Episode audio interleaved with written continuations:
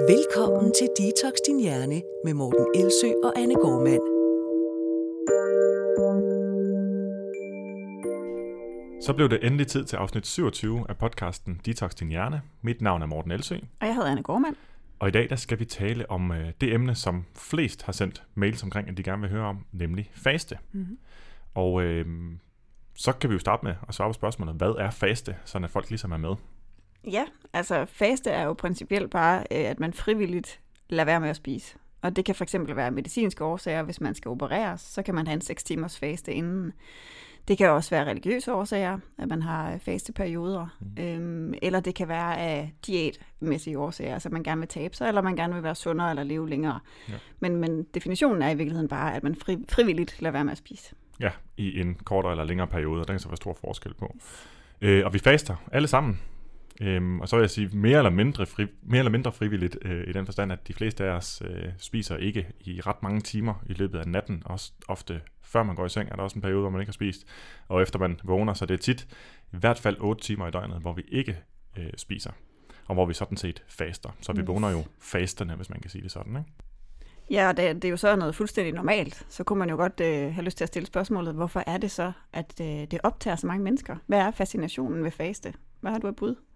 Jamen, øh, de spørgsmål, vi har fået, de drejer sig jo primært om vægttab, øh, om det er noget, der kan bruges, og om det er bedre end andet i forhold til vægttab. Og så drejer det sig også om øh, sundhed.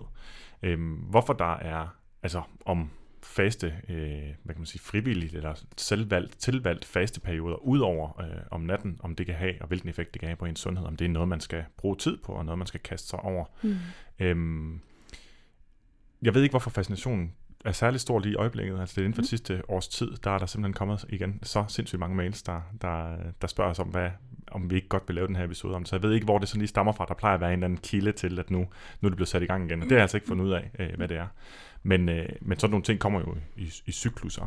Ja. Øhm, så vi kan i hvert fald sige, hvad den sådan generelle fascination har været. Den kommer jo sådan lidt forskellige steder fra.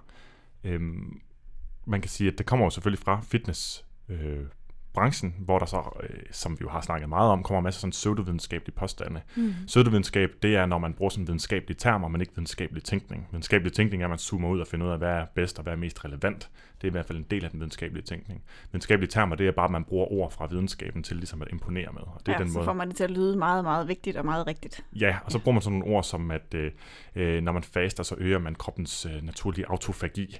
Ja. Og så tænker jeg, det lyder også spændende. Ja, jamen, det er sådan en udrensningsmetode. Det er det også, men det øh, sker også, når vi ikke faster, og det sker også om natten, når vi faster, og der er ikke noget bevis på, at øh, den naturlige udrensning øh, bliver bedre, hvis man igen med et helt liv vælger at have indlagte fasteperioder i sit liv.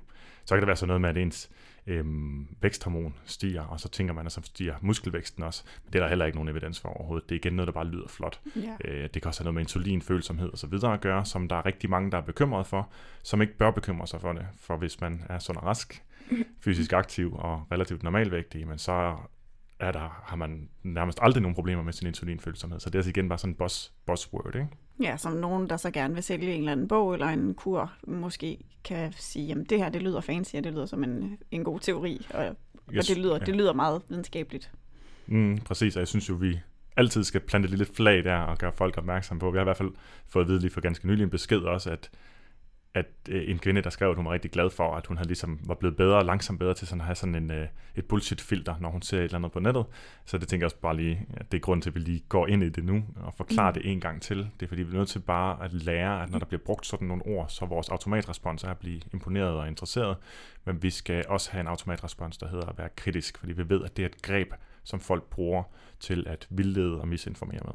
Helt klart. Øhm, men det kommer altså også, vi er sådan lidt tilbage til den store fascination, jamen den kommer også fra den alternative behandlerbranche, som jo har infiltreret fitness- og sundhedsbranchen og altid har, har, har været der. Ikke? Øhm, der, er det, der er det længe sådan faste tilgangen til livet, eller det at have faste perioder i sit liv på kortere eller længere tid. Det er som var omgivet af noget sådan østlig øh, mystik og holisme. Ja, sådan noget med at udrense kroppen og øh, blive ren indvendigt. Der er sådan noget Mm. askese over det på en eller anden måde. At så Udrense og blive ren indvendigt, det skal vi bare lige igen understrege, ja. At det er sådan nogle ting, der lyder godt, men ikke betyder noget. Man, lige præcis. Ikke har nogen praktisk, øh, praktisk betydning eller reel betydning for, for ens hverken sundhed eller helbred eller mentale velvære. Men som man jo kan få sådan en øh, succesoplevelse, eller man kan få sådan en optursfølelse af at have gennemgået noget hårdt. Nu har jeg virkelig fastet, og jeg har kun drukket vand. Så man kan godt få sådan en opløftende følelse, Ja. som mange så kan tolke som, om det må være fasten, der gør, at jeg har det så godt. Eller ja, der kan, være mange, der kan være mange årsager til, at man faktisk får det bedre, som ikke har meget at gøre med, at man ikke har fået noget at spise. Og i den, den svære ende af den skala kunne man jo i virkeligheden nævne anoreksi, Ja, øhm, hvor det jo netop ses som en kæmpe stor succes, jo længere tid man er i stand til ikke at spise, og jo mindre man er i stand til at spise. Ja. Så der er helt, helt altså, så hjernen belønner faktisk en for kontrol, og det vil sige, Ja. at man hele tiden bliver belønnet for sin øh, egen evne til at stå imod. Ja, Ja. og dem af jer, der har oplevet det, I ved, hvem jeg er, og rigtig mange andre vil blive ramt af voldsom sult, og overhovedet ikke være i stand til at følge de andre succesoplevelser. Præcis. Men det vender vi tilbage til senere. Mm. Øhm, hvor vi starter lige igen med, eller fortæller lige med den her fascination. Ikke? Øhm, den her faste og den her holistiske tilgang, det har været sådan igen, som du nævnte også, askese, som har været en måde at komme tættere på Gud på, altså måske ved at vende sine mere sådan jordiske behov, som for eksempel sult, øh, ryggen for en stund. Øhm, man kan sådan sige i hvert fald, i den retorik, der er fra den øh, del af branchen, der er det jo som om vores, vores læme er modpolen til vores spiritualitet. Så ved at lukke ned for det ene, altså læmet, og dermed dets signaler, øhm, så åbner man op for det andet.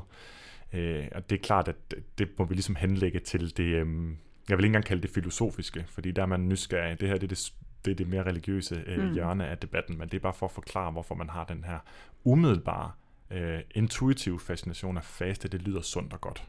Yes. Og det skal vi bare lige sætte streg under, at alle de argumenter, der lige har været for det, det er ikke reelle logiske argumenter. Mm-mm. Det er altså følelsesmæssige argumenter, som, som har infiltreret lidt vores samfund fra den alternative Ja. branche. Ikke? og som vi faktisk har valgt ikke at forholde os ret meget til i den her podcast, hvor vi hellere vil forholde os til fastens fysiologi, og så det, de psykologiske og praktiske aspekter af, om det er en god idé eller ej. Klart. Øhm, fra den alternative branche, der er det også øh, en idé om, at man udrenser. Øh, den her udrensningssnak øh, er jo også, at man udrenser nogle ikke definerede affaldsstoffer. Øhm, og det er jo selvfølgelig noget, der, der skaber et behov for deres behandlinger. Og igen, så er det igen for sådan lige at beskytte forbrugeren, der sidder derude, eller dem, som, som møder markedsføringen.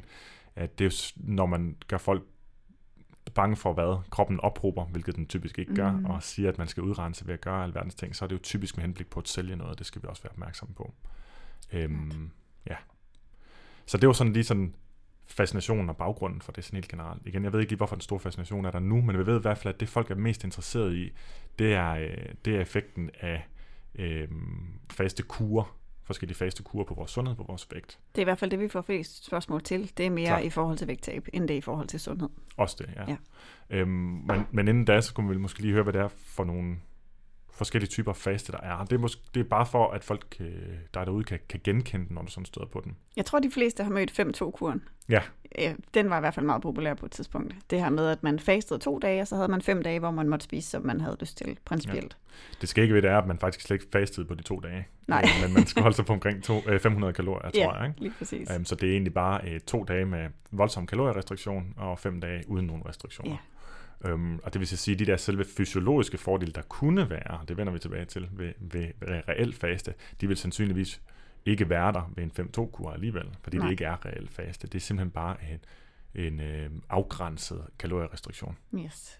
Ja. Som jo faktisk leder hen til den næste type faste, man typisk møder, og det er den der med, at man har et spise, øh, såkaldt vindue, Hmm. hvor man har nogle timer, man må spise indenfor. For eksempel har der været en, som jeg ved, en af trænerne ude fra et træningscenter, jeg er i, har øh, prøvet for, for ganske nylig. Og han sagde, der spiste han fra klokken 12 øh, om formiddagen til klokken 8 om aftenen. Og han sagde, det var egentlig... ikke konstant. nej, nej. Men så var der ligesom øh, et ret stort vindue i løbet af dagen, hvor han ikke spiste. Og han sagde, det var jo også, altså det hjalp jo rent faktisk på hans mål, som var vægttab. Øhm, og, men, han, men han havde ikke knyttet nogen sådan, hvad skal man sige, særlige fysiologiske, det var ikke sådan, han havde en, en masse myter om, hvorfor det var sådan, det hang sammen. Jeg tror bare, han var meget lavpraktisk. Jeg tænkte, jamen, så er der færre timer i døgnet, hvor jeg spiser, og så spiser jeg mindre. Og det Mm. virkede også. Ja. Men der var selvfølgelig også nogle ulemper, men dem kommer vi til Det senere. kommer vi til lidt senere, ja. Øhm, ja, så det er sådan den der spise-vindue-tilgang. 16-8 Mhm. øh, kuren, kunne man også kalde den der. Altså 16 timer, hvor man ikke spiser, og 8 timer, hvor man må. Man simpelthen bare begrænset det antal vågne timer, hvor man må spise i situationstegn. Man har lavet en regel for sig selv, for at begrænse kalorieindtaget. Præcis. Øh, Og så er der den næste, som du fortalte om på et tidspunkt, som jeg faktisk ikke kendte til, som var den her, hvor man faster hver anden dag. Det har jeg, det har jeg faktisk aldrig stødt på, ikke engang Og det er lidt sjovt, fordi det, det er den, der er, primært er undersøgt i den videnskabelige litteratur. Nej, hvor sjovt. Øh, men der var ikke nogen, der, kan, der gør det i virkeligheden, Nej. men det er simpelthen, Det mandag spiser du normalt, øh, tirsdag spiser du overhovedet ikke, onsdag spiser du normalt, øh, torsdag, jeg skulle lige hvad for en dag, hvor vi kommer til det, øh, torsdag spiser du normalt, hvad var det, vi var nået til? Det er også lige meget. Det hver anden. Ikke? Ja. Øhm, og øh, der er nogle forskellige, der er forskel i det. Der er spe- specifikt en forsker, der hedder, øh, nu ved jeg man udtaler det, Varady, øh, V-A-R-A-D-Y. Jeg skal nok smide nogle links til det forskning for dem af jer, der er sådan lidt nørdede, ligesom vi er. Øhm, og det sjove er ved den model, som er blevet testet mest, der er det faktisk heller ikke reelt faste på fastedagene. Der er det, får man kun 25% af sin daglige kalorieindtag. Mm. Øhm, så, så det minder lidt om 5-2 øh, tilgangen. Men det er det, der er forsket mest i. Så når folk ligesom siger, øh, jamen der er bevis for, at 16-8 er en god tilgang, og så henviser til den her forskning, så siger man, det er ikke det, den forskning, den har undersøgt. Nej. Øhm, ja, og der er også noget, der hedder sådan, ja, heldags faster helt generelt, og det er jo så, hvor man så igen burde spise ingenting en eller to hele dagen. Det kan så være, når man har lyst til i løbet af ugen. Igen, det der er blevet forsket i, der er det ofte, at det rent faktisk, der rent faktisk er nogle kalorier, man får indenbords der. Mm. Og så er det der time restricted feeding, som er det, du snakker om med et spisevindue, hvor du simpelthen siger, at jeg spiser hver dag, men jeg har gjort mit spisevindue mindre. Det er ikke fra, fra jeg står op til at gå i seng, men inden for en, en mindre periode. Yes. Det var det. Det var de typer, vi kender i hvert fald. Ja, og man kan kalde dem alle sammen under sådan en paraply for, for periodisk faste, som er sådan en semi-oversættelse af det amerikanske intermittent fasting, Yes. som forkortes IF. Så kan I også genkende det, når I ser det derude. Nemlig. Så, men det næste i forhold til faste vil jo så være, øh, hvad er det, de lover? Hvad er det, fastekurerne lover for en effekt? Hvorfor, hvorfor siger de, at øh, det er bedre at vælge en fastekur frem for en hvilken som helst anden slankekur? Altså motivspekulation skal man jo passe på med, men dem, der, der virkelig promoverer det, vil jo typisk være folk, som har et eller andet program at sælge, øh, hvor, hvor det er en, en faste tilgang. Og der, når folk skal sælge sådan noget, og fordi vi har en markedsføringslov, både nationalt og internationalt, som ikke bliver håndhævet af nogle øh, autoriteter, så Ja. påstår man jo lidt af hvert. Og det, man påstår, det er, at det er den eneste måde at tabe sig på, eller i hvert fald den bedste måde at tabe sig på. Og det er i øvrigt også, øh, ja igen, øger ens væksthormon, gør, at man bygger mere muskler og er bedre til at forbrænde fedt. Øh, Så der kommer de her påstande, som vi hører hele tiden, fra om det så er keto-kaffe, eller bestemt øh, øh, træningsregime, eller hvad det nu er. Her skulle vi altså så ikke fra måske tage dem en af gangen og sige, øh, hvad med for eksempel muskelmasse? Altså beskytter det muskelmasse i højere grad end andre vægttabsstrategier? Nej. Nej. så kort er det egentlig. Øhm, svaret faktisk vil man, vil man umiddelbart sige, med den forskning, der er for sådan forskellige grene af forskningen, så overordnet set, så virker det som en, en dårligere strategi, end at øh, fordele sit kalorieunderskud på måltiderne, hvis man kan sige det sådan, således at man egentlig relativt oftere får proteintilførsel. Og det vil man jo gå glip af, hvis man har en hel dag uden mad. Klart. Øhm, for nogle mennesker vil det ikke have en rele- gøre en relevant forskel. Øh, for andre vil det gøre en relevant forskel. Så gennemsnitligt set, så er fastekur en dårligere måde at bevare sin muskelmasse på under et vægttab, end alle de andre. Ja. Og det kan man også sige, der er en ekstra nuance til det, fordi det er jo så meget typisk i træningsverdenen, det her spørgsmål kommer, jamen hvordan beholder jeg mit, mit muskelvæv samtidig med, at jeg hakker, eller kommer ned i fedtprocent? Ja. Øhm, og det der jo, man skal huske, det er, at der er jo sådan lidt et hierarki i, hvad der er effektivt i forhold til at komme ned i fedtprocent, når man træner. Og man kan sige, det, det, det første er selvfølgelig, at man er i kalorieunderskud. Øhm, men det allervigtigste er jo, at ens træning er rigtig periodiseret. Altså at man får den mængde træning, man har behov for, den mængde restitution, man har behov for. Og så det næste vil være, hvordan øh, man fordeler sine kalorier. Øhm, og hvis man er på vej ned i vægt på i en hvilken som helst træningsgren, så tror jeg, at de fleste vil være enige i, at hvis det nedsætter ydeevnen under træningen markant, øhm, så mister man mere muskelvæv, og man kan i hvert fald ikke yde det, man plejer. Mm-hmm. Øhm, og så er det jo sådan set fuldstændig øh, irrelevant, om det potentielt kunne have en beskyttende effekt, hvis du ikke kan yde nok under træningen alligevel. Ja, fordi det er noget af det, der er vigtigst for muskelvækst, og sikkert også for muskelbevarelse. Øhm, det vil så være volumen, altså hvor meget man egentlig får flyttet. Og hvis man ikke kan flytte lige så meget vægt, øhm, så vil man have en mindre øh, træning egentlig, og mindre træningsrespons. Hvor tungt, hvor mange gentagelser, hvor ofte, Ja. Ja. volumen. Øhm, så er der selvfølgelig også faste kurer, som ikke er med henblik på vægttab overhovedet, men sådan bare for vægt vedligehold, eller måske endda nogen, som gør det for at tage muskler på, uden at tage fedt på. Og igen, det kan være en strategi øhm, for, for nogen, og hvem, hvem det sådan giver mening for, kan vi vende tilbage til. Men det er absolut gennemsnitligt set øh, ikke en god idé. Klart ikke. Der er simpelthen andre veje dertil, som giver meget mere mening, både i forhold til folks normale madvaner, det at skulle indgå i et samfund, hvor vi spiser på en anden måde, end, end at man faster. Øhm, og så også det med, at, at du som sagt, du skal have noget relativ energitilgængelighed øh, i din træning. Ikke? Så du skal planlægge din træning også op omkring dine måltider i en meget højere grad, hvis du så kun må spise. Altså, så kan du ikke træne egentlig på ikke spise dage, hvis du skal have det mest ud af det. Så det, det gør det egentlig enormt meget mere komplekst, øhm, end hvis man bare øh, kontrollerede sit kalorieindtag på, på anden vis. Ikke? Ja, og fik det i forbindelse med sine træninger, så man rent faktisk havde noget, øh, altså primært noget kulhydrat til nervesystemet, som jo er det, der skal få hele bevægeapparatet til at bevæge sig.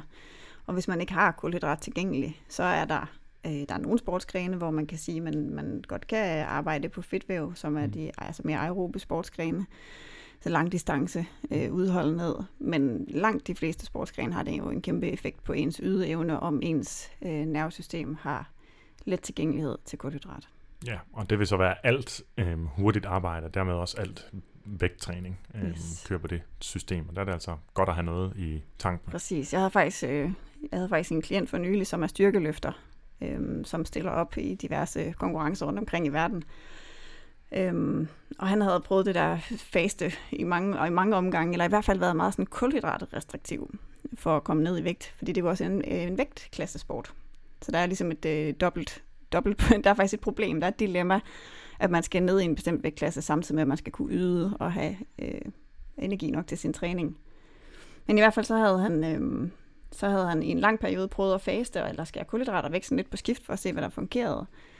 Og øh, var blevet faktisk nærmest deprimeret, øh, og kunne ikke forstå, hvorfor. Han havde at komme til træning. Jeg synes, det var en lidelse, øh, og hårdt, og kedeligt, og træls, og, og havde ikke rigtig forbundet det med, at det jo rent faktisk var altså fysisk og mentalt meget hårdere at komme igennem en træning, når man ikke havde energi til det. Øhm, og så lavede vi sådan et adfærdseksperiment, som vi jo nogle gange gør, når vi skal teste ting af med vores klienter. Og øh, han gik med til at sige, at de ting, han egentlig havde skåret ud af sin diæt, som blandt andet var slik og pasta og altså alt, hvad der ligesom indeholdt kulhydrat, at han ville prøve at sige, nu prøver jeg så at spise det, øh, men egentlig som brændstof til min træning. Altså faktisk på en måde, hvor at jeg bevidst tænker over, at de, de tidspunkter, hvor jeg ikke spiser, det er for eksempel, når jeg sover, men de tidspunkter, hvor jeg spiser noget øh, kulhydratrigt eller noget energirigt generelt, det er op til en træning, sådan et par timer inden. Og så vendte han tilbage 14 dage efter og sagde, at han havde faktisk haft øh, nogle sindssygt gode træninger. At han havde været hen og sige til sin træner, at jeg har virkelig fået motivationen tilbage, og han kunne mærke, at han kunne løfte meget tungere, end han havde kunnet i lang tid. Og, øhm, og principielt var der jo ikke rigtig noget, der havde ændret sig andet, end at at han havde bare fået tilført noget energi til mm. træningen. Men det tænker man bare ikke altid over, fordi der er også så mange myter om det der med at træne på tom mave og bevare sit muskelvæv ved faste, eller mm. ved at man spiser for lidt kulhydrat. Ja. Ja, ja og, og det er jo derfor, at det, det giver så meget mere mening med den evidensbaserede tilgang, i stedet for den her sådan fascinationsbaserede tilgang. Og fascinationsbaseret tilgang, det er den, som rigtig mange har, som sidder derude, som konstant ligesom søger eller reagerer på det, der, der bliver præsenteret. Øhm, hvor, hvor jeg vil sige, at måske også øh, et af formålet med den her podcast, det er at hjælpe folk til øh, at zoome ud. Husk, oh, lad os nu lige huske, der var lige noget, der var sindssygt spændende, og nej, det lød godt nok vildt at se lige det her før- og efterbillede. Åh oh, nej, hvad er det nu i virkeligheden, vi ved? Hvad ved vi omkring vægttab, eller hvad ved vi omkring øh, muskelvækst? Og hvis vi snakker om, hvad ved vi omkring vægttab, jamen så ved vi, at den alt afgørende faktor, øh, det er øh, øh, kalorieunderskud, og hvorvidt man kan holde det. Yes. Øhm, og det kan man jo gøre på tusind forskellige måder. Øhm, altså være i kalorieunderskud. Og det kan man jo være ved at øh, have en dag, hvor man ikke spiser, som øh, det her tilfælde kunne være sådan en whole day fasting. Ikke? Det kan også være hver anden dag, det kan også være 5-2, hvor man har to dage, hvor man spiser meget mindre, eller man har spisevindue. Men det kan altså også være alle de andre måder, hvor man, igen hvis vi holder os sådan lidt til det her med at fjerne noget øh, målbart, så vil det være, at der vil være et måltid, man sprang over. Mm-hmm. Øh, det vil jo også være en, en, en tilgang ja. til det, eller man simpelthen bare har en længere faste periode mellem måltider. Men i alle de tilfælde kommer man til at kæmpe meget med sult. Sandsynligvis, eller de fleste vil gøre det. Ikke? Man kan jo også gøre det, som langt de fleste mennesker, der har haft succes med vægttab, gør. Finde ud af, hvor ligger de vaner, som, som gør, at man får for mange kalorier indenbords. Man kan reducere på mængden af kalorier per måltid. Man kan reducere på mængden af snacks, etc. etc., etc. Så der er måske en milliard forskellige tilgange øh, til kalorierestriktion, hvis man kan sige det sådan. Klart. Øhm, og der er ikke noget særligt ved det her. Og det vil jeg så gerne lige underbygge lidt, fordi jeg har kigget forskningen rigtig grundigt igennem, Mhm. og jeg tænker, det er det, vi skal øh, øh, kigge på. Ja, Nu. hvad siger videnskaben egentlig om effekterne af faste på både sundhed og vægttab? Ja. Yes. Og lad os øh, starte med at kigge på effekten af forskellige faste kurer, hvis man kan sige det sådan, på menneskers sundhed. Og øh, der kan jeg jo starte med bare at afsløre, at øh, det ved vi ikke noget om. Nej. I hvert fald ikke på sigt, fordi at skulle lave øh, forsøg med faste hos mennesker, som skal i hvert fald teste øh, noget på dødelighed, altså hvor lang tid man lever, eller sygdom sådan over sigt, så skal man altså lave nogle rigtig lange faste forsøg, og det, det kan man simpelthen bare ikke gøre. Nej, og der er også ret lang tids ventetid på resultaterne, fordi hvis man skal se, om man så bliver 85 i stedet for at blive 80, så er vi langt ude i fremtiden, for at man kan se, om det rent faktisk har haft en effekt. Og hvor Ja. stort et frafald, der har noget at være indtil da. Præcis. Så man kan faktisk ikke lave den, Nej. for, man kan ikke, der er ingen genvej til den type øh, viden, reelt øh, viden. Øhm, det, det vil tage 80, 90, 100 år at undersøge, hvad sker der, hvis man faster hver anden dag hele livet, kontra hvis man ikke gør. Yes. Øhm, så, så de resultater dem får vi aldrig. Det man så har forsøgt at gøre, det er at lave nogle hypoteser. Øh, nogle har så bare lavet påstanden på baggrund af forsøg i mus og rotter, øh, og også dyr længere op sådan i, øh, jeg skal sige fødekæden, men det er det ikke. Men sådan Er det mere, aber, eller? Mere, mere aber, ja. Altså kigge på, på, på primater, kigge på, øh, hvordan de reagerer på det.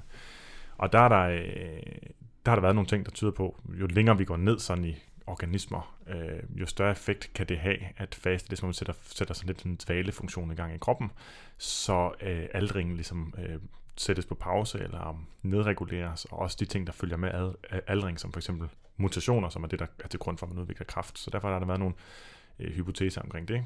Hos mus har man også set nogle effekter. Det har både været, øh, det har primært været med sådan noget kalorierestriktion, at man simpelthen bare generelt får lidt for lidt hele tiden, men ikke nok til, at man øh, dør af det af sult. Øh, så, så spørgsmålet også, om det overhovedet overlapper til reelt faste. Hmm. Øhm, det kan vi faktisk ikke engang rigtig sige, og vi kan heller ikke sige selv, hvis det gjorde, om det så overlapper til mennesker. Så det bedste, vi ligesom har, det er at gå for nogle abeforsøg. Og der er egentlig kun lavet to store abeforsøg. Det ene viste en effekt, og det andet gjorde ikke. Og nogen kritiserer det, der viste en effekt for, at det måske var en effekt af noget andet. Altså at kosten simpelthen var for dårlig i den ene gruppe, øh, så vidt jeg husker. Så summa summarum på sådan en overordnet sundhedsfront, altså lever vi længere sygdomsfrit, hvis vi faster, jamen det er der ingen evidens for. Nej. Præcis. Og der var måske også mange andre ting, man hellere ville gøre, hvis man ville tænke på sit helbred. Altså, Ja. bare sådan for at zoome lidt ud og sige, hvad, hvis man så rent faktisk fastede, i forhold til alle mulige andre ting, man kunne gøre for sit helbred. Hvor stor effekt har det så? Ja. Og det vil jo tit snakket om det her med, jamen, altså, hvis man nu for eksempel røg, så det absolut første, man ville gøre for at tænke på sit helbred, det var at stoppe med det. Hmm. Øhm, hvis man havde tendens til at være Og det isoleret. gælder også, hvis man kun ryger i weekenden. Det er stadigvæk punkt 1. Klart. Ja. Øh, noget af det, vi også ved har rigtig stor betydning, er i hvert fald langt større betydning end, end faste, det er jo også blandt andet ens øh, sociale liv. Altså om man har nære relationer, er ret stærkt forbundet med, med levealder og livskvalitet. Ja.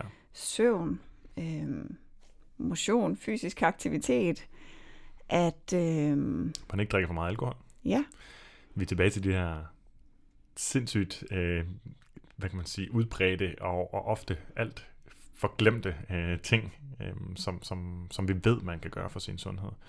Og, og, og fitnessbranchens måde at promovere forskellige ting på, har det jo med at fjerne vores fokus fra det, der har en stor effekt, og få os til at fo- fokusere på noget, der enten har en meget lille effekt, eller måske endda ingen effekt. Mm. Og det er altså risikoen, hvis man kaster sig over faste for sundheds skyld, at det har absolut ingen effekt på ens sundhed. præcis. Hvis det har en effekt på ens sundhed, sådan mere akut, så ser det ud til, at det stort set udelukkende er drevet af effekten på vægten. Og er det så en overlegen strategi i forhold til vægttab? Det er der lavet en del studier, der undersøger, og der er lavet så mange, så der også er lavet det, der hedder øh, meta-analyser og reviews, altså det er gennemgang af mange studier, hvor man kigger på mange forskellige typer studier, eller kigger på mange forholdsvis ens studier, og prøver ligesom at, at samle resultaterne i et eller i nogle få tal. Som undersøger, om faste er en bedre strategi end andre kurer. Ja, så det simpelthen sammenligner direkte øh, øh, for eksempel alternate day fasting, altså at man faster hver anden dag, med at man har samme kalorieunderskud, men bare fordelt på alle dagene. Ah. Øhm, og man finder lige præcis øh, ingen forskel.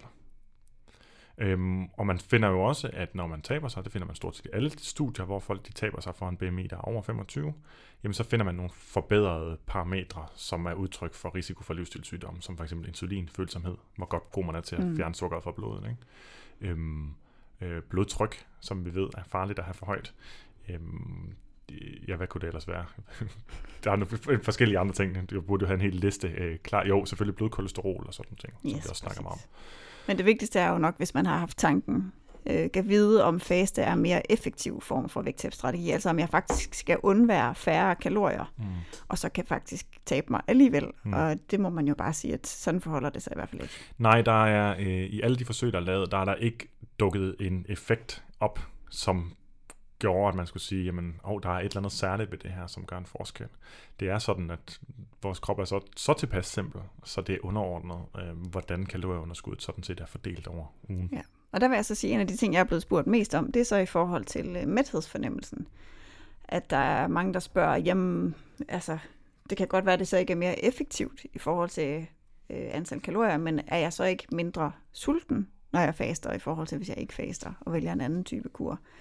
Øhm, havde du kigget på noget forskning der også? Det, jeg har kigget på, det er, hvorvidt folk de falder fra, altså hvorvidt de mm. rent faktisk kan blive ved med at holde kuren. Og der øh, ser det jo ud som om, at mens der ikke er nogen forskel på intermittent fasting, altså de forskellige typer periodisk faste og anden form for kalorierestriktion, så er der en, en lav compliance, som det hedder. Altså de, hvis de måler på, om de rent faktisk får fastet de dage, så får de ikke fastet særlig meget, eller helt som de skal, og så ser man også, at der er en høj uh, dropout-rate. Um, så altså, der er flere, der dropper ud. Det er altså mere besværligt at gøre. Og det er meget mere relevant at kigge på. Klart. Det man kan sige, det er, at folk er meget forskellige. Og når man faster, så vil man nogle gange komme i det, der hedder ketose, en ketosetilstand, afhængig af, hvor lang tid man faster. Og for nogle mennesker, der er en høj koncentration af de her ketonstoffer, som man altså danner, når man ikke får noget energi tilført udefra i længere tid, eller ikke får noget kulhydratenergi tilført udefra i længere tid faktisk også, jamen det er for nogen øh, sultundertrykkende eller appetitundertrykkende, mm. men ikke for alle. Nej. Og det vil jeg også sige, i hvert fald fra praksis har jeg oplevet mange, der har sagt, jamen jeg får sådan en følelse af at blive sådan helt hyper. Mm øh, og kan klare hvad som helst, og jeg overhovedet ikke mærker sult. Øh, hvorefter jeg så godt nok får en fornemmelse af at blive oversulten, og så overhovedet ikke kunne stoppe med at spise. Og det er Men, vist også noget med en adrenalinproduktion. Ja, der, lige præcis. Der lyder som om det hos dig i hvert fald oversættes til den her hyper, eller det, det hænger meget godt sammen med den. Øh, ja, det er i hvert fald det, folk beskriver, at de oplever det som om, at de bliver sådan lidt hyperaktive mm. øh, og kan få en masse fra hånden. Men det er helt klart fortallet, i hvert fald af dem, jeg har mødt indtil videre. De fleste beskriver, at de ikke kan koncentrere sig øh, at de har svært ved at samle sig om ting, at de har en kort lunde, at de bliver lidt frustreret eller får lidt til tårer lige frem. Øh, og det er jo så der, hvor det er lidt sjovt, ikke? fordi så kan forskningen godt vise, at der er nogen, der bliver enormt effektive og pludselig kan præstere en masse. Men hvad kan du bruge det til som lytter, hvis du har den, den modsatte oplevelse, at mm. du faktisk bliver drænet? Ja. Så der bliver vi nødt til at forholde os til den enkelte, det enkelte individ og sige, at hvis du tester det, ja. og kan se, at selvom du kommer i ketose, øh, den tilstand, at så bliver du faktisk bare drænet og uoplagt.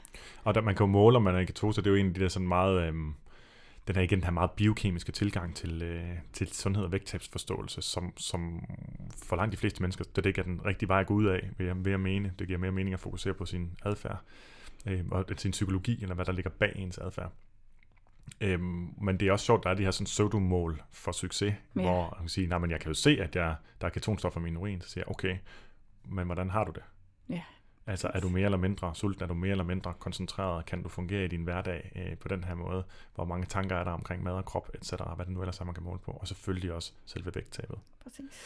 Jeg nævnte de her forskellige parametre for sundhed, øhm, sådan noget som insulinsensitivitet videre. Man kommer ikke lige, blev ikke lige færdig med det, jeg vil bare sige, det er også undersøgt.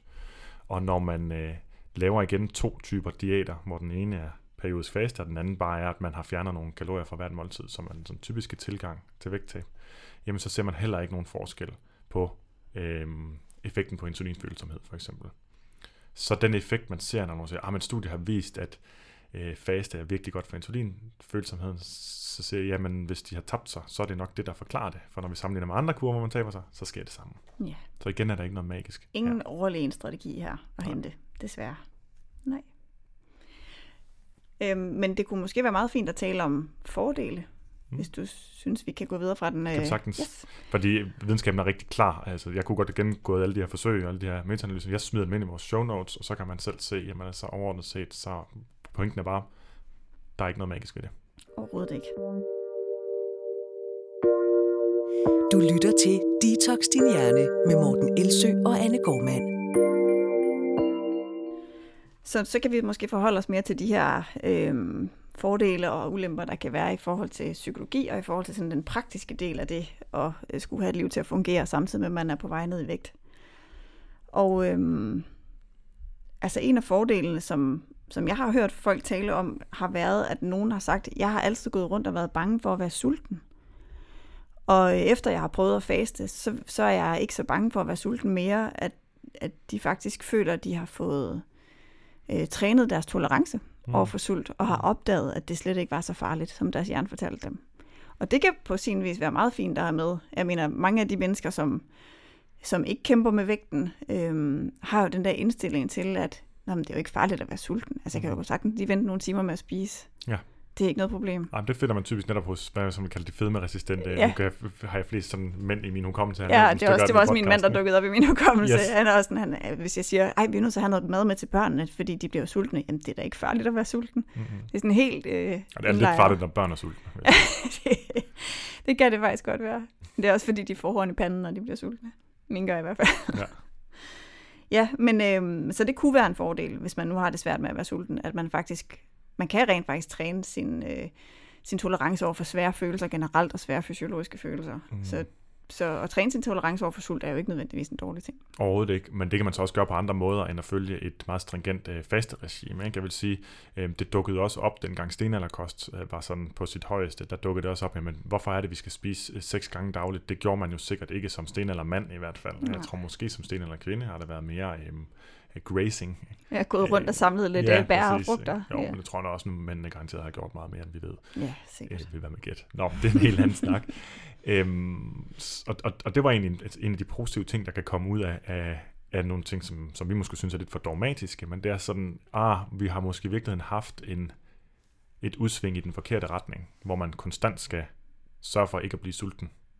Man skal spise seks små måltider dagligt, og når man først bliver sulten, så går det galt et eller andet, ikke? hvad det nu er, der har været tankerne. Ja. Eller så forbrændingen i stå, eller hvad fanden det nu skulle Ja, være, der var myter. Så det er i hvert fald lidt modpolen. Ja, og sådan er det jo tit, for ikke at sige altid i vores branche, at man svinger fra den ene ekstrem til den anden. Ikke? Øhm, så fastekur er måske på en eller anden måde også et, øh, et udsving i den anden retning, end at vi lige har haft for nogle år siden fokus på at skulle spise mange små måltider.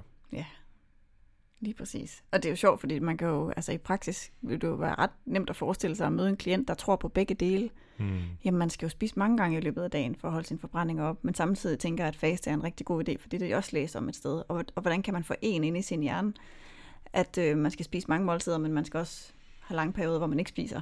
Altså det kan man ikke ved refleksion, men den Nej. refleksion skal man øh, nogle gange, øh, dukker nogle gange først op, når man får det vendt uden for Lige sit hoved. Ikke? præcis. Og det er jo der, vores øh, kan man sige, fornemmeste opgave nogle gange er. Og som mange af dem, der sidder hernede i livsstilshuset, også vi tit har snakket om ude ved frokostbordet, at jamen, først og fremmest er vi nogle gange nødt til at få ryddet ud i de der modstridende øh, kurtanker, fordi Mhm. at man bliver så forvirret, og man kan jo ikke Ja. gøre noget rigtigt længere. Så. Og det skal ikke er at få ryddet ud, det lyder sådan, øhm, altså der har vi i hvert fald ikke beskrevet metoden, men metoden er relativt simpel. Ja. At som, som, som behandler, så spørger man egentlig bare, hvad er det specifikt, du tror på? Ja, Og bliver ved med at grave ned i det, og hvad tror du ellers på? Og så sidder der en over på den anden side af bordet, som siger tingene højt, og når man siger tingene højt, så kan man gud, de her to ting kan ikke begge to være sande. nej, præcis. Fuck. Og så griner klienten og siger, Ja. shit, det kan jeg godt se. Jeg ved ikke, hvordan jeg havde fået det øh, placeret på samme hylde inde i min hjerne. Men det kan man sagtens, hvis det ikke er gennemtænkt. Lige For så kan man ikke se, at der er en diskrepans. Øhm, Nej. og det er ikke gennemtænkt, når vi øhm, i desperation søger vægttabsråd på nettet, eller falder over dem, og virkelig gerne vil have, at de skal passe, eller virkelig gerne vil have, at det næste skal virke. Øhm, så er der ikke plads til refleksion. Nej, øhm, så, er vi, så er vi motiveret i at, til at tro, at det må være det her, jeg skal gøre. Klart. Jeg synes faktisk, det leder meget fint over til, til noget, af det, noget af det, der også kunne være en, en fordel i forhold til faste. Øhm, og det er det her med simplicitet. Fordi det er netop det modsatte af at have en masse forvirrende, modstridende regler inde i sit hoved. Det er, at hvis man vælger en fastekur, så har man én regel, i stedet for 10.000 forskellige med, at man må ikke spise inden klokken et eller andet, og man må skal have øh, ingefær shots, og man må ikke få kulhydrater, man skal have meget protein, og altså jo flere regler der er, jo mere øh, svært er det at følge i praksis, og jo større sandsynlighed er der for, at man får en fiaskofølelse, fordi man kommer til at, så kommer man lige til at spise et stykke kage på arbejde. Mm. Så har man brudt den ene regel, og så er det som om, øh, i hvert fald på et følelsesmæssigt plan, at så har man fejlet, og så kaster man hele projektet på gulvet. Så jo flere regler der er, jo sværere er det reelt at gennemføre, og jo større sandsynlighed er der for, at man også altså falder i og, og, og smider projektet væk. Og det er så det, man kunne sige, skulle der være en fordel ved faste, så er det, at man behøver ikke yderligere madregler omkring for eksempel sammensætning. Man kan principielt holde det så enkelt, at man siger, at jeg har tidspunkter, hvor jeg spiser, og tidspunkter, hvor jeg ikke spiser. Og det lyder jo helt vildt let. Øhm, det er givetvis også for nogle lettere end at have en masse regler, men så er der bare nogle praktiske øh, sådan ulemper, som vi kommer til øhm, lidt senere. Om meget kort tid. Ja, ja fordi jeg vil også lige øh, underbygge, eller egentlig bare um, komme en tilføjelse til, til det. Altså man kan sige, øh, jo flere, færre regler man har, øh, jo færre øh, madtanker har man sandsynligvis også. Og jeg vil sige, en af de ting, som, som,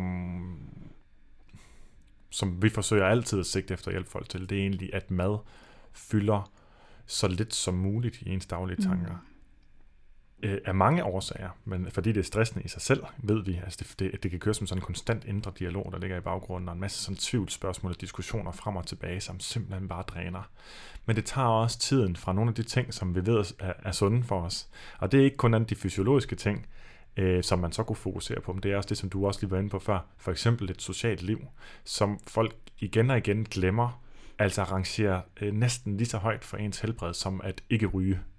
Altså at have øh, øh, meningsgivende sociale relationer. Man behøver ikke have mange. Mm. Der skal bare være nogen, man virkelig... Altså have, have noget meningsgivende socialt øh, i sit liv. Ikke? Præcis. Øhm, så det at reducere folks madtanker, det er også derfor, vi kunne godt sidde her bare, og, og vi kommer også til nogle negative ting om lidt, ikke? man sidder og havle ned over den her endnu en kur. Men vi har også den åbenhed over for, øh, at alt, der kan reducere den enkeltes negative tanker om mad og krop, uden at gå ud over andre, skulle man måske sige, jeg ved ikke, hvordan man skulle gøre det. Øhm, det, er, det, er en, det er en god ting. Præcis. Måske ikke den bedste ting, men det er i hvert fald en god ting i forhold til før.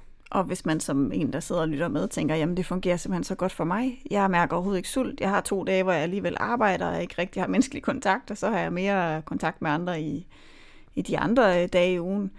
Så er det ikke for at tage noget fra nogen, når vi kommer til ulemperne om lidt. Og så skal man selvfølgelig heller ikke lytte til, til alle de ulemper, hvis det fungerer helt vildt godt i praksis. Hmm. Men øh, vi bliver nødt til selvfølgelig også at komme ind på, øh, på ja, ulemperne. Ja. Den sidste fordel vil jeg lige ja. have med, og, og den er også lidt, øh, der, er lige en ekstra pointe med den, det er, at der kan være det at have for eksempel en hel eller to hele dage, hvor man, hvor man intet spiser, der kan man få lov til netop at fordybe sig i noget helt andet. Og det er netop for dem, jeg synes, at det virker, det ser ud til at virke. Det er folk, som trives med eller mangler øh, den her uafbrudte øh, fordybelse i deres liv, og kan få den de dage, hvor de ikke kan spise. hvis de så, eller ikke må spise, og hvis de så også, øh, hvor det ikke bare, at de ikke må, men de vælger ikke at spise, og har det godt med det, både fysiologisk og mentalt osv., så, så kan det simpelthen give den der, den der ro, faktisk en slags madro, man kan sige det sådan, over ikke at skulle tænke på mad en hel dag om ja. ugen, men bare kunne fordybe sig. Og hvem er det så? Det er, jamen altså, den type, jeg har inde i hovedet, når jeg tænker på det, fordi det er det, jeg har mødt nogle gange, jamen det er, det er en mand, yeah. som har et ukomplekst eller ukompliceret forhold til mad. Øh, blandt andet fordi han ikke er i nær så høj grad eksponeret for al den misinformation og, og, og, og ting og sager, som, som kvinder i højere grad er. Øhm, og som, øh, som for eksempel sidder og programmerer i løbet af en dag, eller sidder yes. og laver grafik, eller sidder og laver noget Fuldstændig optaget af et eller andet nørderi. Og kan finde ud af sådan at være i den her, øh, det har, den har flow-tilstand i så lang tid, så det er nemt at ignorere at ma- maven en gang imellem lige knurrer, eller siger, hey, jeg vil faktisk gerne have noget at spise. Ja, det er jo blandt andet noget af det, man rent faktisk har øh, forsket i omkring flow-tilstande, som ikke er et eller andet hippie-begreb, men som rent faktisk er en, en tilstand i hjernen, hvor man er så optaget af det, man laver, at hjernen slukker ned for andre øh, det skal man sige, signaler. Det vil sige, at man mærker ikke, at man skal tisse, man mærker ikke, at man er sulten, man mærker ikke, at man er træt. Og når man så kommer ud af flow-tilstanden, så kommer det hele selvfølgelig tilbage med øh, tilbagevirkende kraft. Mm. men, men der er rent faktisk en tilstand, som lukker ned for hjernen på den måde, og, og måske også for sultfornemmelsen. Og har man den type arbejde, så kan det jo faktisk godt være, at det giver mening at faste. Ja. Hvis man så oplever, at man kan koncentrere sig i hvert fald. Ja, og det er jo, at, at det overhovedet er nødvendigt at skulle have sådan en faste dag i, i nogen sammenhæng. Øhm, det er jo sådan tilbage til det, vi også øh, jeg udgav også mit, mit blogpost om det fedmefremmende samfund. Det er jo fordi blandt andet, at, at vi i alle andre situationer er jo nødes til at spise mere, eller har fødevarer, som simpelthen bare har flere kalorier i sig, selvom vi træffer den såkaldte den samme beslutning, som vi plejer. Ikke? Øhm, så det er jo grunden til, at vi overhovedet er nødt til at tale om, hvad fanden skal vi gøre? Ja. altså fordi der er rigtig mange, der har behov for strategier. Det er kun det er under halvdelen af den danske befolkning, som formår at holde sig det, man kalder normalvægtig øh, i de fedmefremmende samfund. Ikke? Ja. Alle andre skal have nogle strategier, hvis det skal lykkes. Jeg kan også se, at jeg faktisk lige har noteret en, en enkelt øh, fordel mere, udover dem, vi har talt om. Og det er ikke, øh, det er, det er simpelthen bare en fordel, jeg har hørt om flere steder, end nogen siger, når de så øh, holder de her faste dage, så kan de godt lide ideen om, at, øh, at så er det faktisk nemmere at holde faste dage, og så spare, ligesom spare op mentalt til noget, hvis man for eksempel skal til fest om Mhm. fredagen. Mm. Og så er der mange, der siger, "Jamen, så har jeg en faste dag torsdag, og så ved jeg, så skal jeg ikke tænke over det fredag. Mm. Så kan jeg slå, slå tankerne fra der. Det kunne være en fordel. Det vi bare oplever, det er, at har man den mindste tendens til forstyrret spisning, øhm, eller alt eller intet tænkning, så er det en glidebane øhm, Mm. ud i, at så ender man med at overspise helt vildt meget dagen efter. Og så har det i hvert fald ikke været nogen fordel. Så, så jeg har sat den på fordelslisten, velvidende, at for de fleste vil det ikke være en reel fordel. Og dig, der lige sad og synes det lød helt vildt fedt, hørte du også slutningen på den Ja. sætning? øhm, grunden til, at jeg siger det, er fordi, at der, øh, når man er desperat for at tabe sig, så kan man godt være, så kan ens hjerne godt gøre det, at den sorterer alt det negative fra i en podcast som den her, og så kun høre det positive for at blive understøttet i, at nu skal jeg prøve det her. Øhm, på trods af, at vi, altså man kan sige, formålet med, at vi overhovedet har fordele med, det er jo for at være øh, enormt nuanceret, men i virkeligheden, så vil I jo høre lige om lidt, jeg kan også sige det med det samme, at vi jo som udgangspunkt ikke vil anbefale fastekur næsten til nogen mennesker overhovedet. Mhm. Nej. Øhm, det kunne man altså godt have indtrykket af, og det, det er når man kommer til, og det gør de fleste mennesker, at oversætte information til instruktion. Og det, det får I ikke lov til, det får du som lytter ikke lige lov til at gøre selv. Det skal vi, nok, vi skal nok slutte af med noget instruktion. Øhm, og jeg synes også, det du lige nævnte, var en god sådan segue til, hvad er så ulemperne? Helt klart. Fordi det du nævner der, det, kan, det er det, der er i virkeligheden også, altså det med at spare op og spise ingenting, og så spise meget dagen efter. Det er jo i virkeligheden ofte det, man ser i alle mulige andre sammenhænge, som den her sådan cyklus mellem restrict, binge, restrict, altså mm. stærke restriktioner, overspis, stærke restriktioner, overspis. Og den, den cyklus, den er for de fleste mennesker ikke rar at være i, og det er egentlig det, man har lyst til at komme væk fra. Nej, fordi det er jo hverken behageligt at øh, have spist så lidt, at man faktisk har det dårligt og ikke kan koncentrere sig. Mm. Øh, eller at have spist så meget, at man føler sig fyldt og mæt og øh, får hovedet fuld af tanker om, at det var, det var dumt. Så ingen af delene er jo rart. Nej. Derfor. Ja. Yes. Øhm, andre ulemper. Ja, så jeg synes faktisk godt, at vi kunne lige blive lidt ved den der alt eller intet øh, Ja. glidebane, som kunne være en ulempe. Øhm, fordi der er ligesom et punkt til den også, at hvis man nu har den her faste øh, kur, hvor man har ad libitum spisning i de dage, hvor man ikke faster. Hvis man nu tager udgangspunkt i en, en kvinde på omkring 60 kg med et normalt øh, sådan, ja, 60-65 kg på, med normal fysisk aktivitetsniveau, og så bare for nemhed og for regnestykkets skyld sagde, jamen, så har man behov for 2.000 kalorier. Lad os så sige, at man havde en dag, hvor man, fa- hvor man nu sætter jeg situations- situationstegn omkring fastet, fordi hvis man nu spiser 500 kalorier for 500 kalorier mad, så kunne man i en kur kalde det faste. Øhm, men hvis man gør det, så har man jo så sparet 1.500 kalorier den dag, som principielt kunne blive til omkring 200 grams øh, fedtvævstab på den dag. Det der så bare er, det er, at så dagen efter, øhm, hvis du så kommer til at kompensere for det i dit ad libitums indtag, at du må spise, hvad du vil, så skal der faktisk ikke mere end øh, en plade marabu og en halv, øhm, en halv portion aftensmad til, at så har du fået Altså Kompenseret for det i går. ekstra. Ja, ja en halv portion, yes. Og, og så er der mange, der oplever det der med, at i starten går det rigtig godt i forhold til vægttabet, men så begynder de i højere og højere grad, at det der ad libitum, det stikker af. Mm. Og så giver man sig selv lov til mere og mere de dage. Ja. Uden det nødvendigvis overhovedet er rart. Mm. Altså så spiser man måske øh, en halv plade chokolade og tænker, det var dejligt, men det er jo i dag, jeg må, så spiser jeg lige en halv mere. Ja. Så, så man får ikke specielt meget nydelse ud af at gemme sine kalorier, eller hvad man skal sige, eller spare op til dagen efter, hvor man så må spise frit. Man havde fået mere nydelse ud af dem, hvis man havde fået dem dagen inden. Og det kan jo i virkeligheden være en bivirkning, som også kan være lidt fysiologisk, at man, fordi at man er så sulten så dagen efter, jamen, så vil man øh, spise større portioner, end man normalt vil gøre. Det vi ser, det, det man forskning generelt viser, det er, at man kan ikke spise helt nok til at kompensere for, at man intet spiste dagen før, så derfor Mhm. taber folk sig alligevel. Men man kunne godt forestille sig, at man vender sig til at spise større og større portioner. Det kan i sig selv gøre, at vægttabet går i stå. Men den negative effekt ved det er også, at, og det er måske en vigtig pointe i sig selv, der er nok ingen mennesker nærmest overhovedet, der fortsætter med at faste. Der fortsætter, det, det vil altid være afgrænset, så man siger, nu gør jeg det i en periode. Øh, men at blive ved med at have faste dage resten af sit liv, det er praktisk talt ingen, der gør det. Nej. Det vil sige, at man vender, vender tilbage til at spise normalt. Og hvad sker der så, hvis man vender tilbage til et normalt spisemønster, men har vendet sig til, at når man spiser måltider, så spiser man markant mere? Jamen, det giver sig selv, så vil man tage på. Det er Ja. ikke en, en bivirkning, der er vist nogen steder, eller undersøgt i sig selv. Ja, den er ikke undersøgt, om den er der. Det er bare meget sandsynligt, at, at det kan være en reel effekt, at man vender sig til at spise meget. Når man så ikke har sin ikke-spisedag, så stikker vægten altså i den forkerte retning. Lige præcis. Og det øh, er meget godt i tråd med det, øh, det næste punkt, som kunne være, at det faktisk jo i virkeligheden er et skridt i retning væk fra at kunne styre sin, øh, sit madindtag. Altså på den måde forstået, at det, der virker for de fleste mennesker i længden, det er at blive gode til at spise øh, moderate mængder, og mærke deres sult og mæthed, og spise øh, varieret, spise alle de ting, de har lyst til, men, men virkelig at, at komme ind i sådan øh, et mindset, hvor at alt er tilladt, men jeg lytter til min krop, og jeg spiser ikke så meget, at det er ubehageligt. Mm. Altså det er for de fleste langt lettere at holde ved lige i længden.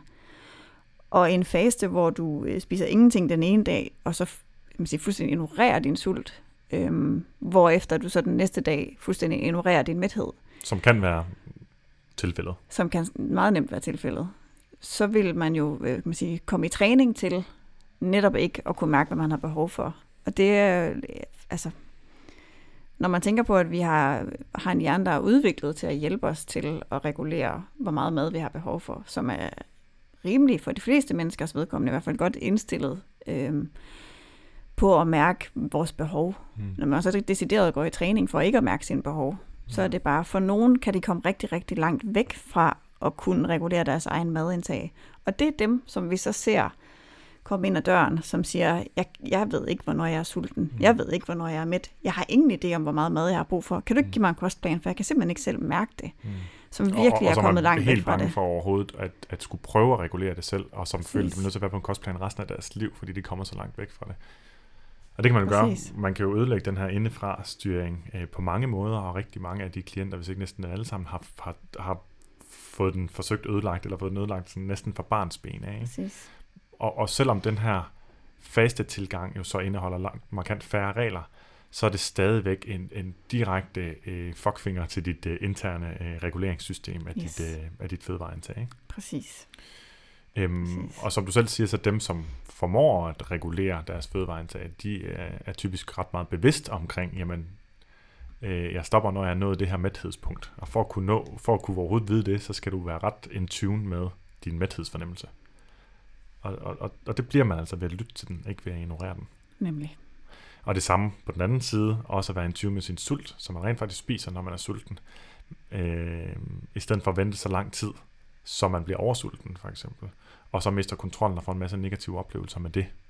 Nemlig. Øhm, så man kan sige, at hele vores arbejde plejer jo drejer sig i, ofte i høj grad om at komme tilbage til at kunne regulere meget sit madindtag gennem at lytte til sult- og mæthedssignaler. Præcis. Og der hiver det her så helt vildt meget i den anden retning. Det må man sige. Og øh, en, endnu en, en ulempe i forhold til faste, øh, har faktisk lidt afsæt i en, jeg var til en forelæsning på et tidspunkt med en psykologiprofessor, der arbejder med selvkontrol, hvor han blandt andet citerede en, der hedder Bagmeister, som jeg tror, de fleste, der arbejder eller har læst om selvkontrol, har, har læst øh, en masse om, eller af. Mm. Og øhm, i den her forelæsning, så påpegede han det der paradoks, der er i, at det har vist sig, at øh, selvkontrol blandt andet, altså som en af de fysiologiske dele for forståelsen for selvkontrol, er, at, øh, at, at glukosetilgængelighed er ret betydningsfuld for vores beslutningskraft.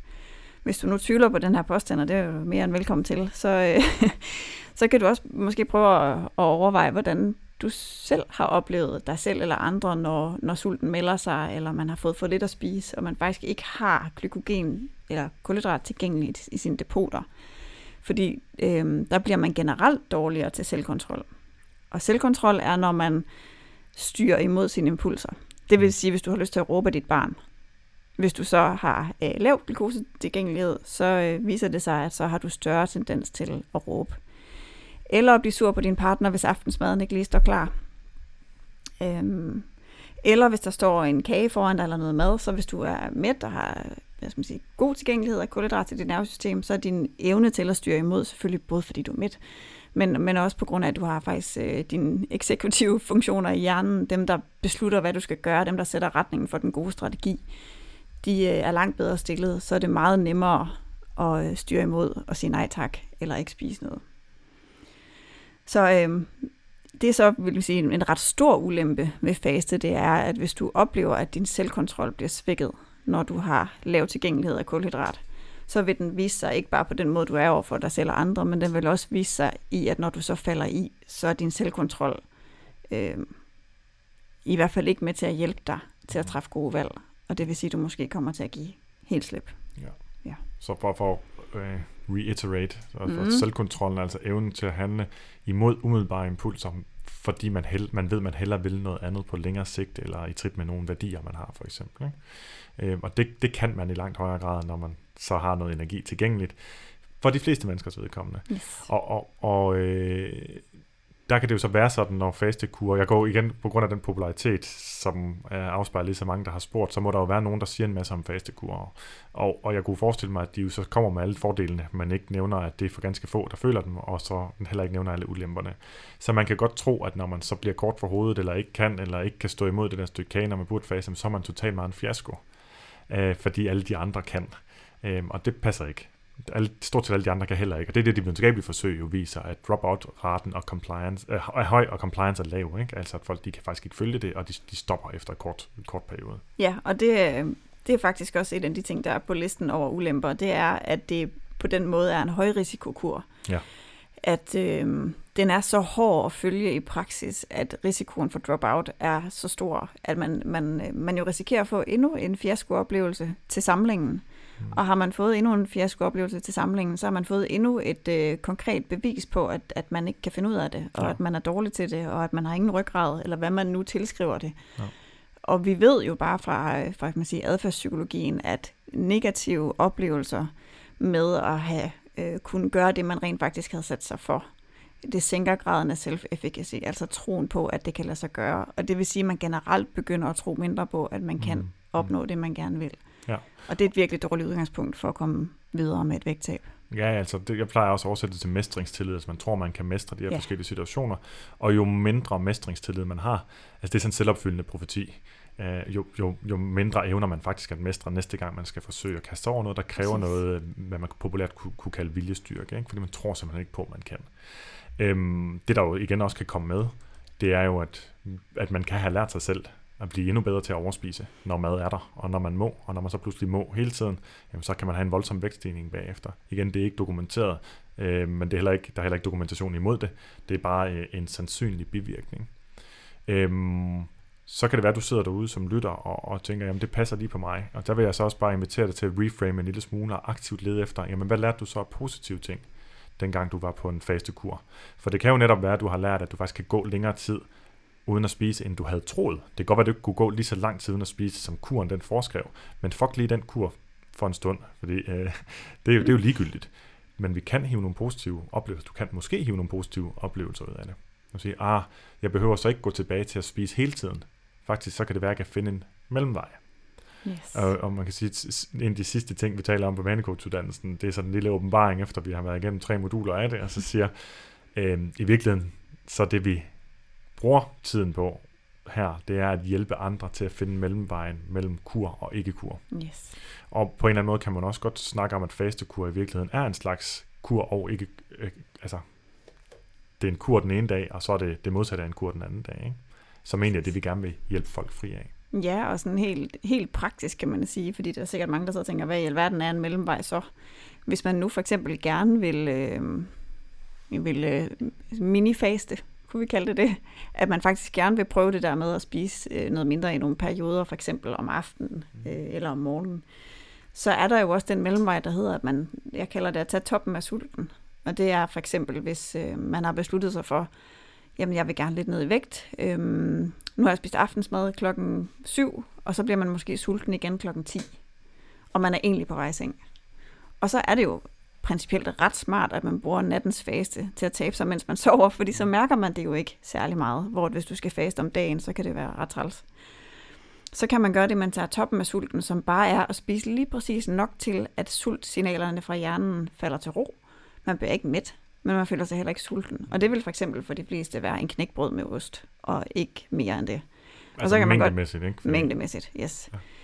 Så jeg man kan bare... ikke ost, det er derfor, jeg stejler. Nej, ja, ja, okay. Jamen, så øh, en banan eller en øh, deciliter yoghurt med mysli, der, der skal faktisk mindre til, end man tror, for at tage toppen af sulten. Og så principielt, så er det jo forbrændt i løbet af en halv time, og så har du nattens faste til at, og, hvad skal man sige, ligge og tabe dig, mens du sover. Mm. Men det gør vi jo alle sammen jo. Ja, det er jo det. Der er nogen, der er bange for, at når de vågner om morgenen, ej, nu har jeg taget på øh, i løbet af natten, fordi jeg har spist ja. det. Så, ej, alle taber sig om natten. Præcis. Men det, og det jo den, der Bortset fra dem, der står op og spiser. Ja, der er få af kender det. Ja. Klart. Det er jo bare for at sige, hvordan mellemvejen ser ud. Hvis man nu havde besluttet sig for, at man ville faste fra klokken 6 om aftenen til klokken 12 om formiddagen, og det i praksis gjorde, at man så tænkte, fuck, det kunne jeg ikke. Og så endte man med at spise to kæmpe portioner havregryn med sukker, inden man mm. gik i seng. Så skal man bare huske, at der er den der mellemvej, som er ret betydningsfuld. Netop ja. at man kan sige, nå okay, det kunne jeg ikke, men jeg kan faktisk godt gå i seng, og så lige have spist bare øh, en lille smule, og så ja. har taget toppen af sulten. Og det, det er der faktisk mange klienter, jeg har oplevet, der siger, jeg har slet ikke overvejet det der med, at man ikke behøver at honorere hver eneste sultfornemmelse med et måltid. Mm. At det nogle gange godt bare kan lige være, at jeg trækker den lige, for jeg har faktisk ikke behov for noget lige nu. Min egen personlige erfaring er, at ja, der skal meget, meget lidt til, før jeg kan udsætte min glupsk, glupske sult en hel time. Øhm, det kan faktisk være et stykke frugt, kan måske give tre kvarter, så kan jeg vente med at spise der. Ikke? Øh, og det er sådan en praktisk årsag, at jeg har fundet ud af det. Øh, på nogle tidspunkter kan man ikke, passer det ikke med, hvornår andre skal spise, eller hvad det nu kunne være. Ikke? Og det er sådan en fin erfaring at få. Øhm, I stedet for en fiaskooplevelse, øh, så kan man bare få nogle erfaringer. Og, og det igen, der bliver man så nødt til at vende øh, andres regler ryggen, for så at sige, at altså faste, det er ikke magisk for det første. Det vil sige, at den her kur, øh, hvad kan man sige, øh, forskrifterne for den her kur, det, det behøver jeg ikke være dogmatisk omkring, men det er i hvert fald øh, en måde at sænke mit samlede kalorieindtag på at have perioder, hvor jeg næsten ikke spiser. Og det der næsten, det kan du så bøje efter behov. Yes. Fordi, som du selv var inde på, hvis så først man siger, ej, jeg bliver nødt til at spise noget nu, og så er det nemlig rigtig mange ting, at nu laver jeg en kæmpe portion af det her, så spiser jeg også alt det her, og så videre, den her all-in øh, tilgang, eller ja. alt det der ændret tilgang. I stedet for bare lige at fjerne den, den umiddelbare sultfornemmelse. Det, det jo også kan lære en, det er, at, øh, eller en måde, man også kan teste på, det er, hvis nu man hele sit liv har troskyldigt spist morgenmad, måske et morgenmåltid, sådan rigtig relativt stor, fordi man har fået at vide, at det er meget vigtigt. Det ved vi jo i dag, det ikke passer.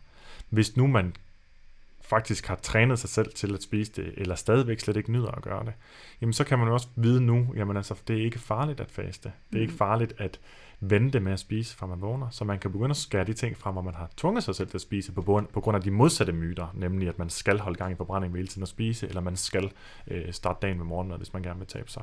Yes. Og det er også mellemvejen. Det er Klar. ligesom at erkende, jamen, dem, der virkelig promoverer faste, de, de tager fejl. Dem, der virkelig promoverer at spise mange måltider dagligt og starte med morgenmad, de tager også fejl. Så har vi, så er mellemvejen jo netop at sige, okay, hvad kan jeg gøre, øhm, som passer mig, og som yes. ikke øh, hvor, hvor det ikke er styret af, af nogle andres regler, hvor det ikke er styret af misinformation. Præcis. Og så ved vi jo begge to af erfaring, at der er helt sikkert er nogen, der lytter med, som tænker, jamen det, det, det vil aldrig, det kan jeg simpelthen ikke. Øh, det er typisk personer, som har det her med, at, øh, at om aftenen er der, det går galt. Hvor de egentlig har været sådan rimelig styret i løbet af dagen, og spist det, de synes, de havde behov for, og så sker der et eller andet om aftenen, som de simpelthen ikke kan forklare. Så for dem vil det råd ikke give mening at sige, jamen, så tager du bare lige toppen af sulten, og så går du i seng. Fordi at hvis de kunne beslutte sig for det, så havde de gjort det for længe siden. Så det er ikke for at sige, at det er nemt, det er bare for at sige, for nogen, hvor det, som, som, hvor det ikke er svært, og hvor det faktisk bare er sådan praktisk ud, ja, det var da et smart tidspunkt at være sulten på, når jeg sover, for det, det mærker jeg jo ikke alligevel. Øhm, for dem kan det give mening, og for andre vil det være noget, der kræver noget mere arbejde, hvis man skulle derhen, og for nogen vil det være en rigtig dårlig idé at gøre det er bare ret vigtigt at nævne, fordi der godt kunne sidde nogen og tænke, øh, det kan jeg slet ikke, så står jeg op og spiser om natten, eller så bliver jeg helt vildt ked af det og restløs om aftenen, og så ved jeg ikke, hvad jeg skal stille op med mig selv, og det, det kan jeg slet ikke håndtere. Eller, så der er rigtig mange andre årsager til at spise jo en sult. Ja, absolut. Øhm, især der om aftenen, kan man sige. Yes. Og det er jo også øh, en af de ting, jeg har skrevet om et par gange, at når vi prøver at løse aftenspisningsproblemer, så snakker vi tit om at erstatte med nogle andre fødevarer. Vi snakker med at gøre det ene eller andet eller det tredje, eller spise noget mere mætten, eller hvad det nu kan være Det vi bare bliver nødt til at forstå, det er, at de grunde til, at vi spiser, de har ikke rigtig noget med sult at gøre, som mm. du selv siger. Jeg havde en samtale med en for ganske nylig, som sagde, at jeg vil gerne spise noget meget proteinrigt om aftenen i stedet for. Så siger jeg, hvad vil, hvad, hvad vil du gerne opnå gennem at spise noget mere proteinrigt? Så jeg vil gerne have en større mæthedsfølelse. Så spørger jeg, hvad vil du gerne opnå ved at have en større mæthedsfølelse på det tidspunkt? Jeg vil gerne, op, jeg gerne opnå, at jeg så spiser mindre der om aftenen. Så spørger jeg så derefter, okay, hvor stor en rolle spiller sult for din aftenspisning? Så blev der stille. Nærmest nul. Nærmest ingenting, ja, lige præcis, præcis. hvad det der blev, blev svaret. Så okay, Præcis. Så hvis du skal spise mindre om aftenen, så skal vi måske starte med at finde ud af, hvad er det, der driver dig til at spise. Når det nu ikke er sult. det er jo fordi, jeg er restløs, eller det er jo fordi, jeg er øh, føler, at jeg har øh, for, fortjent det efter en hård dag, hvor jeg har taget mig af en eller anden, eller nogen andre, eller, Eller som mit nogen arbejde. siger, at aftenen føles meningsløs og tom, hvis ja. jeg ikke spiser. Der er der faktisk rigtig mange, der har sådan en fornemmelse af, lidt ligesom rygere, der skal stoppe med at ryge, Mm, som virkelig føler, der mangler en, altså nærmest en del af dem. Ja. Så angstprovokerende kan det være at stoppe med at spise om aftenen. ja, Ja. absolut. Og, og det, det er jo igen der, hvor man kommer til at zoome for meget ind, og, og, og en af de ting, vi jo også underviser i, det er, at når der kommer en klient ind og siger, jeg vil gerne have hjælp til at snakke mindre om aftenen, så går vi ikke i gang med at hjælpe med det. Nej. Så starter vi med at zoome ud. Hvad er det, du gerne vil opnå? Yes. Og først når vi er helt sikre på, at vi ved det, så kan vi begynde at gå ned og undersøge, hvad er der af typer af handlinger, man kan ændre på for at opnå det mål. Fordi typisk så er man styret i retning af at vælge en handling, som øh, de fleste, altså de fleste mennesker er det, af nogle andres idéer, som man bare kommer til at købe ind på, i stedet for at tage udgangspunkt i sig selv. Nemlig. Så øh, det må være en af de større pointer i den her podcast, ja. som handler om fast, faste. Den handler i vigtigheden om, at vi skal alle sammen øve os på øh, at zoome ud. Se, hvad er i virkeligheden det, der har den største effekt. At øh, passe på med ikke at lade os, øh, hvad hedder det, wowe, skal vi så kalde det. Lad os ja. Imponere af, af nogle forskellige andre menneskers påstande omkring en bestemt måde at tabe sig på. Øhm, og, og, og komme til sådan at stige os blind på, jamen jeg skal enten det her eller det her, for eksempel, eller jeg Ja. skal det her, hvordan gør jeg så det? Og så skal vi virkelig huske, at når vi vælger en strategi i forhold til for eksempel vægttab, så bliver vi nødt til at spørge, om der er andre ting, vi giver afkald på, som i virkeligheden var vigtigere. Og det vil for eksempel være, hvis man prøver at faste, og man så oplever, så kan jeg ikke længere være sød over for min mand øh, om, om aftenen, når jeg er sulten. Så det kan jeg ikke længere koncentrere mig på arbejdet. Så kan jeg ikke sige ja til den der kaffeaftale med veninderne. Så kan jeg ikke sige ja til den der fredagshygge biograf ting, som er forbundet med slik. Hvor det lige pludselig går ud over ens sociale liv. Mm. Så er der i hvert fald en ret stor ubalance i, ja, så kan det godt være, at det hjælper til vægttab, men hvad er det så, det stjæler fra dit liv samtidig? Og jeg har lyst til lige at indskyde et øh, midlertidigt i den sætning. Det kan godt være, det hjælper til midlertidigt vægttab. For der er igen ikke noget, der tyder på, at det, man taber, mens man er på en fastekur, som igen for de fleste slutter relativt hurtigt, jamen der er ikke noget, der tyder på, at, at det vægttab, det forbliver. Øhm, så det, man skal ikke engang sammenligne, sammenholde et Nej. vægttab med det, man går glip af, men et midlertidigt vægttab med det, man går glip af. Lige præcis. Så er spørgsmålet, så kan man så tabe sig, uden at gå glip af noget? Absolut. Absolut kan man det. Og det vil jeg sige, det, det har vi mange eksempler på i den foregående podcast, eller i hvert fald afsnit 26, Ja. som egentlig var specifik rettet mod øhm, sommerferien og de ekstra fristelser, der er der, men de redskaber, der er der i, synes jeg er et godt er nogle gode eksempler på, hvordan man kan øhm, reducere sit kalorieindtag, uden at gå glip af noget som helst overhovedet. Yes. Og vi har også snakket om det i juleafsnittet fra december, og vi har også snakket lidt om det i intuitiv spisningsafsnittet. Så hvis vi sådan skal opsummere øh, en lille smule, så kan vi sige, øh, fastekur, de forskellige der er, er klart en vægttabsstrategi, der virker for meget få. Mm. Så er spørgsmålet så rent intuitivt til dig, der lytter med, vil du vælge den strategi, der virker for meget, meget få, eller vil du vælge nogle af de strategier, der virker for rigtig, rigtig mange? Det er selvfølgelig op til dig. Øhm, kigger man på dem, der har tabt sig og holdt det, altså i forskellige vægttabsregistre, der er det danske vægttabsregister, som Henrik Du har stået for, og så er der det amerikanske også, så øh, har jeg ikke set nogen af dem, næsten ingen af dem gør det ved hjælp af fastekur. Mm. Det er selvfølgelig bare en slags øh, glorificeret anekdotisk evidens, men stadigvæk, det er et meget godt billede på, at det, altså, der er i hvert fald ikke rigtig noget, der tyder på heller der, at det er vejen frem. Øhm, der findes en lang række strategier til vægttab, der sandsynligvis vil virke, vang- virke, vangt, virke langt bedre. Det er i hvert fald vores erfaring. Øhm, og ikke mindst, fordi videnskaben også understøtter, at adherence, som det hedder, altså man er lav, altså at man kan ikke blive ved med det i så lang tid Nej. alligevel. Det er for hårdt. Det er ikke anabolsk og faste, hvis vi vender tilbage til det, altså det er ikke muskelopbyggende. Nej. Øhm, det der væksthormonstigning, man ser nogle gange, det er mere en panikrespons, end det er en anabolisk respons. Og så er der ikke nogen sammenhæng mellem væksthormon og muskelvækst. Det er også en fejlslutning. Præcis, og der var mange andre ting, du kunne gøre for dit helbred, hvis det var det, du fokuserede på med fasten, som var langt, langt, langt vigtigere og mere betydningsfulde. Ja. Øhm, har man øh, vægtproblemer, en for høj vægt, og har man nogle symptomer, øh, der udspringer af det, jamen så, øh, så, så vil vægttab, uanset hvordan man gør det stort set, have, den, have en positiv effekt. Det er der nogen, der så lidt fornægter, men det bliver vel altså nødt til at sige, at det er det, videnskaben viser. Øhm, og så i det hele taget på sundhedsfronten, som du siger, fokuser på det, der virker. Øh, øv dig i ikke at blive snydt til at flytte dit fokus hen på noget ligegyldigt. Eller noget næsten ligegyldigt. Mm. Og tænk øh, langtidssigtet, mm. Er den her strategi noget, der fører mig i retning af at have nogle færdigheder, jeg kan bruge for altid? Er det et skillset, eller hvad skal man sige, som jeg rent faktisk har gavn af mm. resten af livet? Ja. Og igen, skillset, som du kan have gavn af resten af livet, den finder du i nogle af vores øh, andre podcasts, øhm, for det kan vi jo bruge rigtig lang tid på her. Men øh, du kan bare vende tilbage igen, start med afsnit 26, som jeg kan anbefale. Jeg synes, det bliver rigtig fint. Øh, I dag har været måske en lille smule mere forbrøvlet, end vi plejer. det er i hvert fald mit eget indtryk. Der har været vildt mange ting, der sådan har bimlet omkring os, som jeg tror, du som lytter ikke har hørt, men som har i hvert fald øh, forvirret mig med ting, der er kommet ind øh, undervejs, som vi selvfølgelig skulle have slukket for inden. Øh, og du er lidt træt, og ja, øh, ja, vi var lidt overambitiøse med podcasten. Øh, det kan sagtens være, at det ikke er kommet til udtryk her igen, og så skal du bare ignorere det, jeg lige har sagt. Men øh, jeg havde lige brug for lige at, at undskylde, hvis øh, strukturen var øh, lidt mindre øh, ja, god til at formidle det, end, end den plejer at være. Ja, det beklager vi. Vi håber, det var bedre end ingenting. Hvis du kunne lide den her episode, eller nogle af de andre episoder af vores podcast, så er du selvfølgelig mere end velkommen til at efterlade en anmeldelse i iTunes. Og øh, har du brug for at kigge lidt på referencerne til det her, den her episode eller nogle af de andre, så finder du dem ind på detoxdinhjerne.dk. Tak fordi du lyttede med.